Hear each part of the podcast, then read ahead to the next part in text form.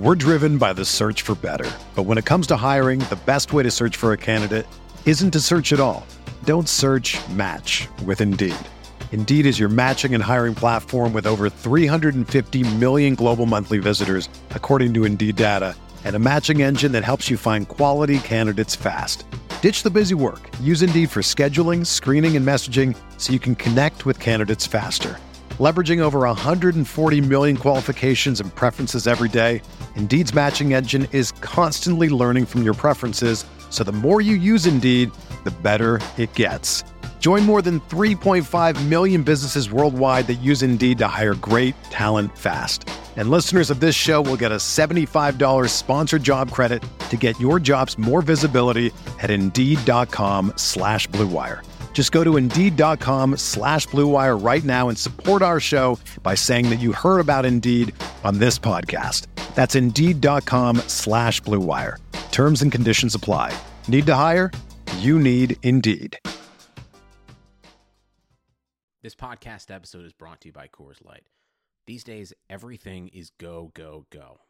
It's nonstop hustle all the time. Work, friends, family expect you to be on 24 7. Well, sometimes you just need to reach for a Coors Light because it's made to chill. Coors Light is cold lagered, cold filtered, and cold packaged. It's as crisp and refreshing as the Colorado Rockies. It is literally made to chill.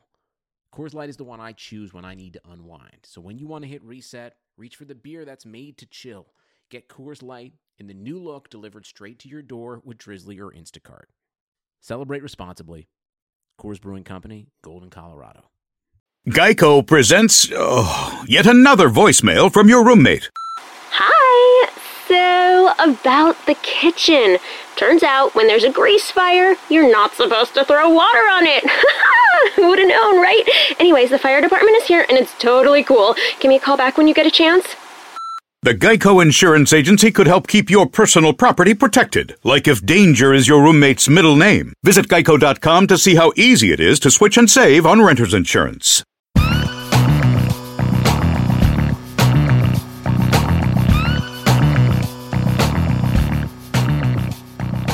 Hello, everyone, and welcome to the November 13th, 2017 edition of the Fantasy Football Report, a RotoViz podcast. I'm Anthony Amico. You can find me on Twitter at Amixta, and my co-host is Blair Andrews. You can follow at Am I the Real Blair. Blair, how's it going? Um, it's going all right. Um, pretty ugly day for football. It started to look like in the early games, but got a little bit better. So, uh, yeah, I'm excited to talk about it. Yeah, it's been it's been a pretty terrible year. I feel like just because like the scoring, like the overall scoring in football has been way down this year. I'm not really sure why, but there's you know less points makes it obviously a lot less fun. Uh, but joining us today on the show to break down all the news is Tyler Buecher.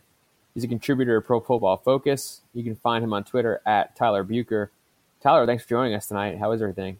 Hey guys, appreciate you having me on. Uh, week 10's looking pretty terrible so far, not going to lie. 2017 is like the year of the upside down. a lot of my dynasty and redraft teams, they've been looking great, but DFS this week was a mixed bag. Uh, we, some heavy exposure to Bilal Powell and Le'Veon Bell held them from doing any like real damage in GPPs. Hopefully Gronk can salvage something. How are you guys doing? Uh, not my week. Just bad. Real bad. I mean, see, I'm kind of like same boat as you. Like my season long teams are doing pretty well because I have like the Rotoviz portfolio, you know, like those guys are doing really well. And uh, even Kenny Britt did a little something for the best ball teams today. So season long is fine, but the, the DFS this week and last week were just really bad. So we'll see. Uh, but let's get right into the news. Uh, item number one, uh, kind of a injury that I think you could have missed today just because the game wasn't very high profile. But Aaron Jones suffered a sprained MCL against the Bears and Tom Montgomery also left the game, did not return after aggravating his rib injury uh, that he suffered a few weeks ago. Tyler, how much how much interest do you have in Jamaal Williams right now as a result of these two injuries? And do you expect Montgomery to shoulder the load if he can go and Jones cannot in Week 11? Yeah, I'll be honest. I don't really have a lot of interest in this Packers backfield. Their defense has been pretty poor defending the pass and middling against the run. Their quarterback Brett Hundley has just one passing touchdown and four picks in three games played. I'm not sure this offense can operate that well with Hundley at the helm.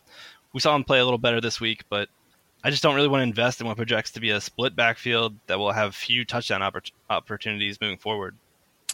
Yeah, I kind of agree. I mean, I think if uh, if Jones does have to miss more time and Montgomery can play, then I probably am comfortable starting him. I mean, Hundley did look better today, so I have a little more hope, I guess, that the the offense can improve. Um, yeah, I guess the other guy I'm actually kind of more interested to see even than Jamaal Williams is Devante Mays, who's been a healthy scratch the entire uh, season with two guys out in front of out in front of him. Maybe he would get into the game. Um, you know, he uh, was injured most of his senior year at Utah State, but he you know started off his senior senior year strong. So I'm kind of interested to see if he could do anything. That's definitely on the road of his brand. You're looking at uh, Devante Mays. But yeah, I don't know. I mean, I, I you kind of alluded to this, Tyler. Like I feel as though when Aaron Rodgers was the quarterback of this offense, we were really, really excited for whoever would be the running back because we assumed there would be a lot of scoring opportunities. And I, you know, I, I think Hundley looked really, really good today. He made a couple throws, especially at the end of the game. That pass to Davante Adams to seal it was exceptional. I mean, I, I think that Brett Hundley is a good football player, but uh, you know, the offensive expectation clearly isn't the same as is with Rodgers. I think even in, if Hundley's playing well, you expect him to run more. And I think that like his rushing touchdown expectation is uh, fairly significantly higher than Rodgers, and that obviously hurts the run the run game as well, just from a touchdown perspective. So I don't love Jamaal Williams. Like I don't really think that he was. I didn't really think he was a good player to begin with, uh, or at least not a great player, uh, especially in the passing game. I feel like last year we saw a bunch of these guys in the backfield kind of get spelled and moved around, and we saw Randall Cobb in the backfield a little bit. I kind of think that if Ty Montgomery and Jones both are going to miss, I, I, feel like the move if you're Green Bay is just to put Cobb in the backfield, but I don't know if they'll actually do that. I, I just feel like Williams is kind of like a, a, first and second down player, and that, those kinds of guys never really interest me, especially in this kind of an offense. Yeah, I tend to agree. I think coming into the year, we thought that pro- that profile for Jamaal Williams was just that one-two first second down grinder, and Aaron Jones was the guy that we all were super excited about, waiting for any kind of pending injury to Ty Montgomery. Uh, it's unfortunate it played out this way. I thought Aaron Jones was in for a pretty decent year prior to all these injuries that occurred. All right, moving on to the next item. Adam Thielen caught 8 of 12 targets for 166 yards and a touchdown in Sunday's Week 10 win over Washington. Uh, Thielen has at least five catches in every game and at least 90 yards five times. Is he the wide receiver one going forward? And what do you make of him in Dynasty? So I think Thielen is the real deal. I was, I'll admit, I was blinded by my ambitiousness to get Stefon Diggs this offseason, and I didn't really appreciate what Thielen brought to the offense as a strong complementary wide receiver. After netting over 30 points this week, I think it's pretty safe that we can presume Thielen will finish as a top 12 wide receiver this week. That would mean Thielen is tied for third among all wide receivers in most top 12 weeks, behind only Antonio Brown and DeAndre Hopkins. He's seen double digit targets in three straight games and ranks 11th in air yards heading into this week. I think wide receiver one status has been pretty fickle, though. Um, we've seen this year that a lot of teams are spreading the love around and distributing targets more evenly across the offense instead of peppering number one wide receivers repeatedly in minus EV fashion. I'm hesitant to give him that wide receiver one label because of that. I wouldn't be shocked though if the team opts to see what they have in Teddy Bridgewater, and I still need to see it from him before believing he can support an offense of Diggs, Thielen, Rudolph, and McKinnon. I'm not sure if Teddy can do that right off the bat, but I wouldn't be shocked to see if the Vikings coaching staff is okay. We've seen what we have in Case Keenum. He's performed mediocre at best prior to today's offensive explosion against Washington. Um, that being said, I think Thielen is still a pretty good wide receiver too. I think he's about as top shelf wide receiver too, and about as reliable as you can get. As far as dynasty terms, he's a strong hold for me if I have him, and he's someone that I'd be targeting if I'm a contender. This offense is ascending, and I'd really like to invest in either Diggs or Thielen wherever possible. The team just signed Thielen to a three-year, 17 million extension this offseason, so he has some stability down the road with a contract that isn't really overpaying him or likely to make him a cut casualty. I don't in in terms of like trying to trade for him though, I don't think a late first is enough to get him. Like if I own Thielen, I don't think I would sell him for that. But if I were trying to buy him, I think I'd look to move a player that's on a hot streak in conjunction with a draft pick. Maybe something like Chris Thompson in a mid second, Robert Woods in a late first, or something like that. I don't know, maybe Greg Olsen in an early second. Overall, I'm just very high on Thielen in Dynasty, and I think he's a great buy if you're looking for any wide receiver help this year. Yeah, the thing that really stinks uh, for me, just Not that anyone cares about my fantasy teams, but like I just have so much investment in Diggs that it's really difficult for me to also invest in Thielen, like from a dynasty perspective.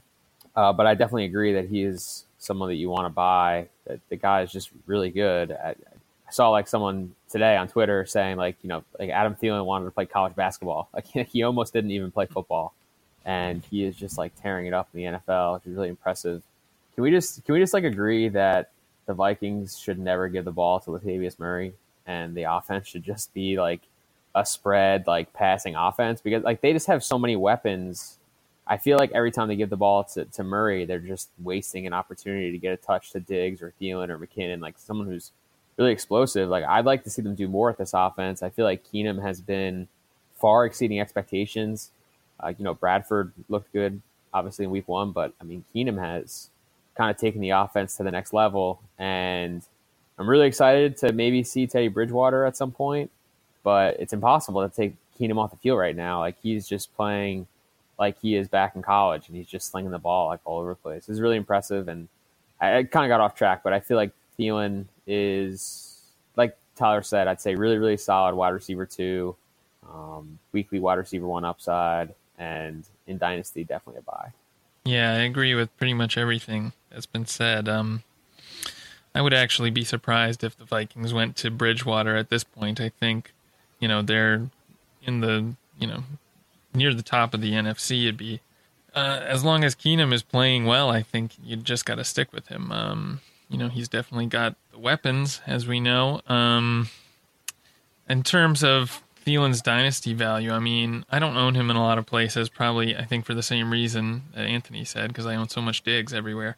Uh, but if I did, or where I do own him, I don't know if I would give him give him up for any first by itself, even at one I expected it to be early.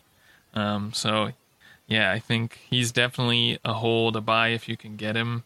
Um, I think probably on a week to week basis, it's going to be kind of difficult to figure out, you know, where the targets are going to go between Diggs and Thielen, who's going to who's going to actually be the wide receiver one on a weekly basis. But uh, you, you know, you can probably start both of them in the same week in the same lineup, so maybe not that big of a problem. All right, let's get into the no shit shit no segment. We're going to start with Latavius Murray. He carried the ball 17 times for 68 yards and a touchdown in that win over the Redskins. Uh, I'm going to go with no shit. Unfortunately, double digit carries are a thing for Latavius Murray, as the Vikings refuse to let our favorite spark score hero, Jerick McKinnon, ever see significant volume. Over the last four games, McKinnon is averaging 19.8 touches per game. Murray is averaging 17 touches per game. Like it or not, Murray is here to stay, and he's just going to sap any real value, like you alluded to earlier, Anthony. It's just a true committee here. Austin Seferian Jenkins caught six of nine targets for 67 yards in the Jets' Week 10 loss to the Bucs. No shit. Since his return, he's been an integral part of this offense. ASJ has been a steady mid-range tight end one and should continue to be so moving forward for the rest of the season.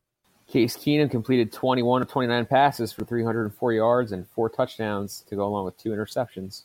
I'm going to go shit no here. Heading into the week, Keenum had thrown seven touchdowns over his last seven games. His inconsistency can lead to blow up games like this, given the weapons around him, but more often than not, I think we're going to see more of the mid range QB2 outings from him. Robbie Anderson caught four of seven targets for 85 yards and a touchdown in the Jets' Week 10 loss to the Bucs. No shit, Robbie Anderson has been crushing it as of late. He's now scored a touchdown in four straight games and ranks top 10 in air yards. He was the wide receiver 20 entering this week and should continue to put up strong outings. And whenever he has a great matchup like he had here today against Tampa Bay's weak secondary, you just need to exploit him in DFS and light him up. DeMarco Murray rushed 14 times for 42 yards and two touchdowns in the Titans' Week 10 win over the Bengals. He also caught four passes for 30 yards and an additional touchdown. I'm probably going to give another surprising no shit here. Prior to this week, DeMarco Murray has had just two top 12 weeks on the season. However, a healthy Marcus Mariota elevates this entire offense, and I'm really eager to see how they perform down this backstretch of the season. Murray won't have three touchdown outings moving forward, but I think we can expect this type of volume and this goal line work for the rest of the season. Alvin Kamara rushed 12 times for 106 yards and a touchdown while catching all five of his targets for 32 yards in the Saints' Week 10 win over the Bills. No shit. Kamara is a low end RB1 every single week in PPR leagues. He's a stud and one of my biggest rookie misses that I wish I could go back and get more of. Golden Tate caught six of seven targets for 97 yards and a touchdown in Week 10 against the Browns. No shit. Golden Tate just balls out anytime he's given the opportunity. His last two weeks, he's played 60% and 50% of the snaps. And during that time, we saw Marvin Jones explode. This week, Tate played on a nice 69% of the snaps, and we saw what he can do. He's a YAC monster that can take any short pass to the house. Leonard Fournette rushed 17 times for 33 yards in the Jaguars' 2017 Week 10 win over the Chargers. Shit, no. This was just a sloppy game all around, and I'm amazed Fournette finished so poorly. The Chargers entered this week 26th in run DVOA while allowing the fifth most runs of five or more yards. I really think this was like a bottom 5% or 10% outcome for Fournette. I just have to give a tap, tip of the hat to the Chargers for playing so well. Davante Adams caught five of eight targets for 90 yards and a touchdown in the Packers' Week 10 win over the Bears. No shit. Ever since the Aaron Rodgers injury, teams have been defending the Packers as if Davante Adams is their number one wide receiver. Prior to Rodgers' injury, it had been Jordy. 40% of Jordy's fantasy points, however, have come via touchdowns. Those touchdown opportunities aren't really there anymore, and thus Adams has been thrust into the team's top wideout slot. Adams has had 5, 10, and 8 targets in his last three games with Hundley, and I'd expect a 10 target ceiling for him moving forward. I think this kind of stat line is about as good as we can expect for Adams for the rest of the year. Isaiah Crowell rushed 16 times for 90 yards and a touchdown in Week 10 against Detroit. Shit, no. This was just Crowell's second touchdown of the year, and the Browns ranked bottom six in red zone trips per game. That lack of opportunity should make these types of outings few and far between, especially given the timeshare he currently has with Duke Johnson. Antonio Brown crushed my crushed my soul and caught three of seven targets for 47 yards in the Steelers' Week 10 win over the Colts. Oh, you aren't alone there, Anthony. we go shit no. This was only the second time Brown has had less than double digit targets in a game. Last year in this matchup, he scored three touchdowns. I went 50% on Brown and DFS this week and it killed me, but I'd do it all over again given the matchup against this depleted secondary. Better days are ahead. Mark Ingram rushed 21 times for 131 yards and three touchdowns in the Saints' Week 10 win over the Bills. No shit. This Saints offense has transformed from a pass happy offense that often trailed in games to one built around the run that plays great defense. It seemed like a complete reversal, and this type of volume for the rushing game isn't anything new for Ingram. I think he should remain a top shelf RB1 for the rest of the season. Juju Smith Schuster caught five of seven targets for 97 yards and a touchdown in the Steelers' Week 10 win over the Colts. No shit. This kid has evolved into wide receiver prodigy at just 20 years old. With teams paying attention to Antonio Brown on the outside, these type of outings for Juju should be common for him moving forward. Donte Moncrief scored a 60 yard touchdown in the Colts' Week 10 loss to Steelers. Shit, no. This was Moncrief's first touchdown since Week 4, and only the second time he's topped 60 yards in a game. I'm not buying it. AJ Green caught five of seven targets for 115 yards and a touchdown Sunday in the Bengals' Week 10 loss to the Titans. No shit. AJ Green led all wide receivers in fantasy points per game and yards per route run. It's one of PFF's most predictive measurements last year prior to his injury. I'm happy to see him pick up here where he left off. Bigger games aren't out of the question here with Eifert out of the picture and Green as the team's primary red zone target. Vernon Davis caught 7 of 11 targets for 76 yards in Sunday's Week 10 loss to the Vikings. No shit. We know that whenever Jordan Reed is inactive, Vernon Davis goes off. In the seven games Davis has played without Reed while he's been a Redskin, he's averaged 11.9 PPR points. Garrett Celek caught four of six targets for 67 yards and a touchdown in the 49ers' Week 10 win over the Giants. Ugh, no shit. you go with the flow chart. Are the tight ends playing the Giants? If yes, play them. Julio Jones caught six of eight passes for 57 yards in Week 10 against Dallas. I'm going to go no shit. Um, Julio is the premier wide receiver here. I think he's always bound for this type of volume. Um, I think this was out of the lower range of what can we, what we can expect, and I don't know. Hopefully, Steve Sarkisian gets him more involved moving forward. Sterling Shepard caught 11 of 13 targets for 142 yards in the Giants' Week 10 loss to the Niners. No shit. Ever since the uh, injuries to the offense, Sterling Shepard has just evolved into a complete dominant wide receiver here. I think he's had over 35% of the team's targets this week. He's locked in for a top wide receiver outing anytime he's given a great uh, matchup. Robert Woods hauled in 8 of 10 targets for 171 yards and two touchdowns in the Rams' Week 10 win over the Texans. No shit. I don't know if we can expect this type of ceiling performance from Robert Woods, but he's leading the team in every receiving category that matters. The guy's a stud. Um, I think he's a great waiver wire find for anyone that was lucky to get him. DeAndre Hopkins hauled in 7 of 13 targets for 111 yards in the Texans at Week 10 loss to the Rams. No shit. A lot of us were concerned with Tom Savage back at the helm, but Hopkins has proved that he's quarterback agnostic. Um, that prior to um, the 2016 season, Hopkins was playing with a carousel of different quarterbacks and was able to thrive. Uh, I'm not surprised at all that he was able to pick up 111 yards here and do well in back-to-back weeks with Savage at the helm. Fantasy football fans, listen up.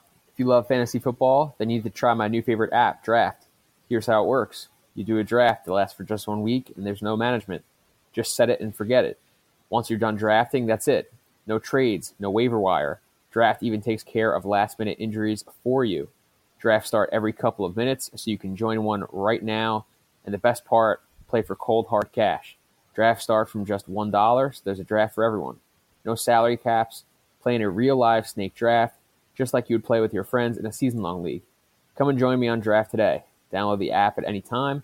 Just search Draft in your app store and join a game in minutes, or play right from your computer on playdraft.com, whichever you want. For a limited time only, all new players get a free entry into a draft when you make your first deposit. But you have to use my promo code RV Radio. That's right, play a real money game for free just for using the promo code RV Radio on your first deposit on draft. Search draft in the App Store or go to playdraft.com and come play free with promo code RV Radio. All right, now let's wrap up the show with a couple more regular news items. Number three for the week, Melvin Gordon carried the ball 16 times for 27 yards in the Chargers' Week 10 loss to the Jaguars. Meanwhile, Austin Ekeler carried the ball 10 times for 42 yards and caught all five of his targets for 77 yards and two touchdowns. Uh, Tyler, it appears that a split may be looming here in LA. Are you buying into Ekeler at all, and is Gordon's inefficiency finally catching up with him? Uh, not entirely. So Gordon is real no stranger here to terrible yard per carry outings, but usually he's able to salvage those outings with strong receiving games. This time it was Ekeler that was in there for the big receiving games. He crushed on two big receiving touchdowns of 28 and 22 yards, while Gordon kind of faltered poorly. I think he had five catches for 15 yards there zero touchdowns. But it's not like Gordon is incapable of putting up similar receiving numbers. He put up a receiving stat line of six receptions for 58 yards and two touchdowns in week five against the Giants. And he also put up a 9 for 67 and 1 against the Raiders. Outside of their meltdown against the Jets, the Jaguars really haven't allowed productive outings to opposing running backs. Uh, I think the addition of Marcell Dareus is already paying big dividends. Um, this front seven of Jacksonville is just really strong. Uh, the Chargers' offensive line, however, they rank towards the middle of the pack in yards blocked before contact. I just think they were outmatched in this one, but I do think that it that, that offensive line can prevent can provide bigger days for Gordon moving forward. Um, as far as any kind of like split, this was the first time that Ekeler had more than 18 snaps in a game. Gordon has held a 74.5% market share of the backfield's touches and played on 72.2% of the team's offensive snaps. So what we're re- really seeing here is just the ceiling game from Ekeler that we've never seen before, where he's played on a season high of snaps, um, touches, and receiving work.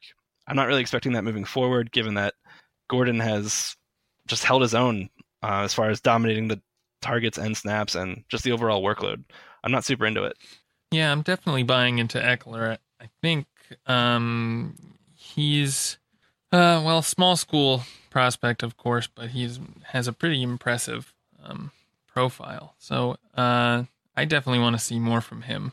Um, you know, Gordon is someone who I think a lot of a lot of fantasy people just think he kind of um, is valuable because of all the volume he gets, which might be true. I mean, he hasn't shown to be a, a really efficient runner uh, pretty much ever in his career in the NFL. Um, but I don't think this is still his backfield, I would say. So as much as I might like to see Ekeler get some more work, I don't think Gordon's going away. Um, I don't think this is going to be a split, like you said. Uh, so yeah, I agree with you. Yeah, I think what my biggest takeaway here is that Ekeler proved in this game that he's just a very viable handcuff, and he could be a very valuable one if anything were to happen to Gordon. And I think he's well worth stashing now at this point in the season. Free Austin Ekeler. That's that's the campaign now. I mean, I I'm just pumped for this kid because like in the summer, you, you know, hashtag preseason doing the DFS stuff.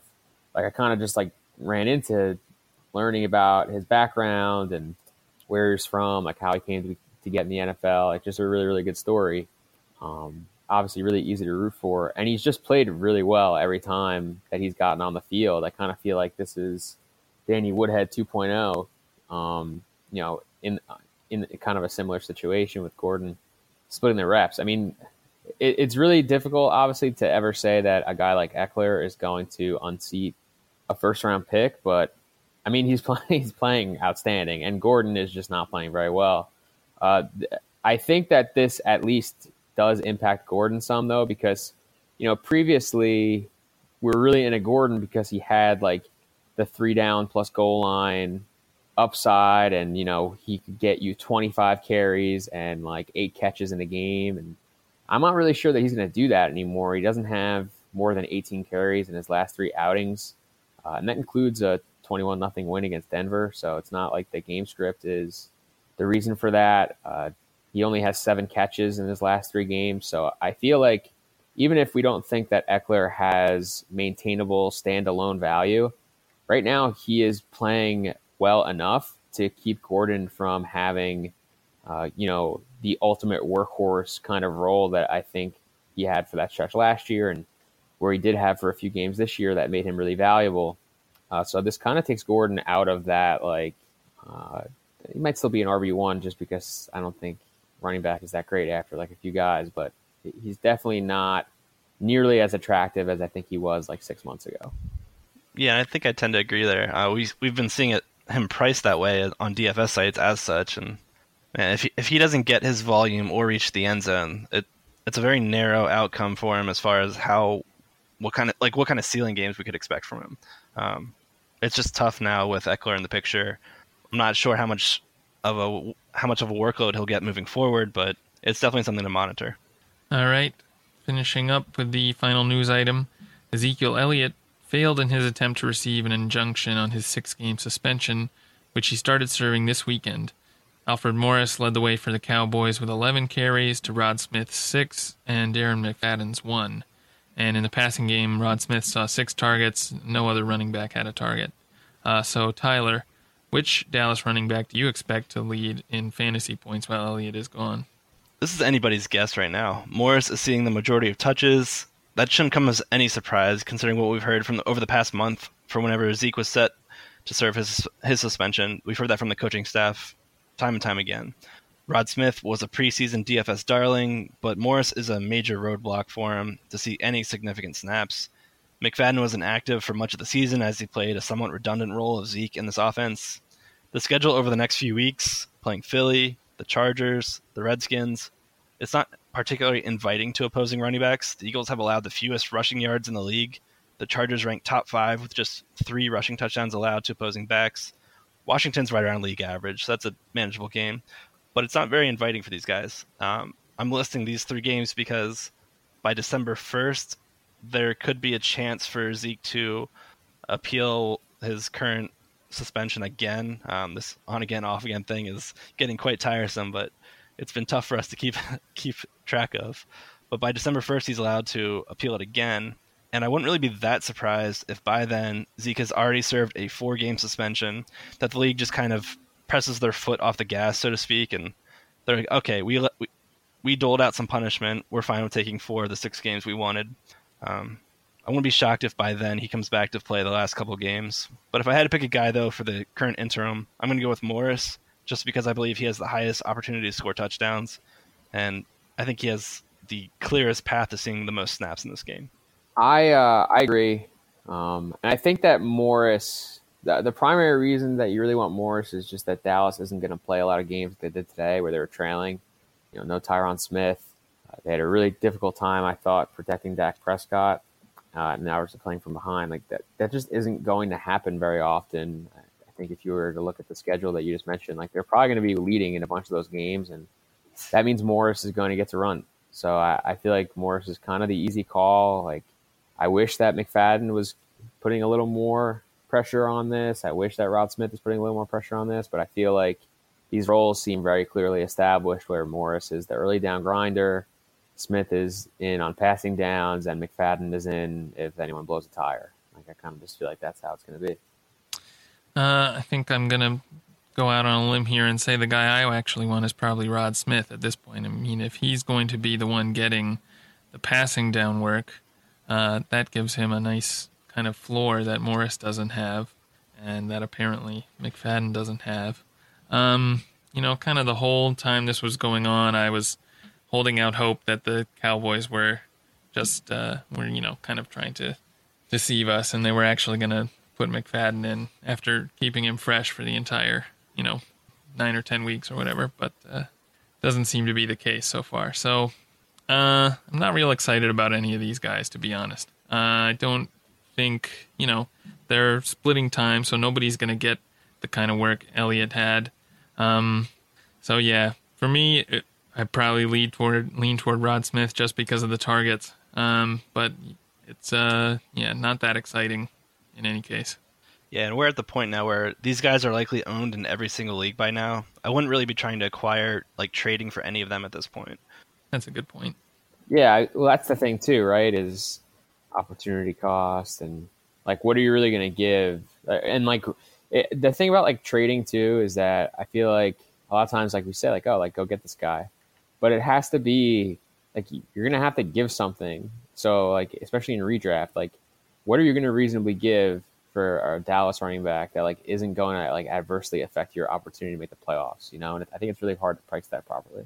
Yeah, exactly. And I think this probably, you know, the way we saw the touches split out this time, we don't know if this is even going to be how it carries forward uh, in the future. You know, Fadden might end up getting more work. Who knows? Too hard to tell what's going on here. Absolutely. All right, that's going to do it for this edition of the Fantasy Football Report.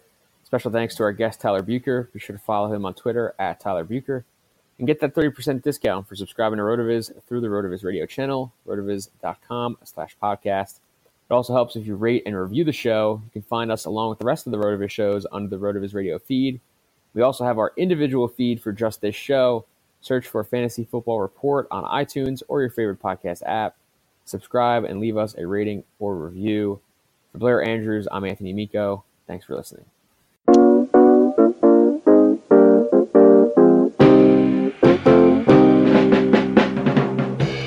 For listening to the RotoViz Report, powered by RotoViz Radio. Please review the podcast on iTunes under the RotoViz Radio feed, and be sure to contact us via email at rotovizradio at gmail.com. We'd love to hear your thoughts on the show.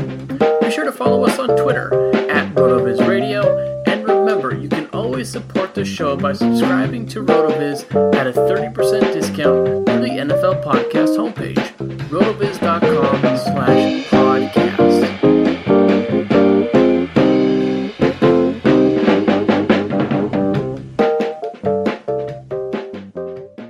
Geico presents Yikes! Another voicemail from your roommate. Sup, roomie? Hey, a pipe burst in the basement. It's completely flooded. Anyway, I called for someone to fix it, but in the meantime, I was thinking we could finally have that indoor pool party we've always wanted. I got some cool swan floaty things already going. Could you pick up some chips on your way home? Later. The Geico Insurance Agency could help keep your personal property protected, like if your roommate isn't the brightest pool float in the flooded basement. Visit geico.com to see how easy it is to switch and save on renter's insurance. You shouldn't go to Barnes & Noble and buy 10,000 books just so you can build a book fortress and yell out, I am your book leader. You shouldn't buy 147 copies of War and Peace, stuff them inside turkeys and serve them at Thanksgiving as turbookins. And you definitely shouldn't buy up all the copies of Dork Diaries, causing the neighborhood kids to stage a protest in your front yard. But you could. Because at the Barnes & Noble Book Hall, you can get over a thousand titles for 50% off. Stock up at your local Barnes & Noble. Turbookins are fictitious and should not be cooked at home. Sugar Ray Leonard, Roberto Duran, Marvelous Marvin Hagler, and Thomas Hearns. Legends, whose four way rivalry defined one of the greatest eras in boxing history. Relive their decade of dominance in the new Showtime sports documentary, The Kings, a four part series premiering Sunday, June 6th, only on Showtime. It's happening daily. We're being conned by the institutions we used to trust. The mainstream media is distracting us with meaningless headlines instead of focusing on the harsh realities facing American families. Time is short before something big happens, and that's why so many folks are preparing. They're becoming self reliant by investing in emergency food storage from My Patriot Supply. Go to mypatriotsupply.com and secure four week emergency food kits for each member of your family. Each kit contains tasty breakfasts, lunches, and dinners, averaging over 2,000 calories per day. Save $50 on each four week food kit you purchase. Plus, get free shipping on Ready Hour four week emergency food kits. You're not ready if it's not Ready Hour Foods. At My Patriot Supply, you can also get solar power generators, water filtration units, heirloom seeds, and survival gear. Order by 3 p.m., and your unmarked boxes ship the same day. Shop MyPatriotSupply.com today. MyPatriotSupply.com.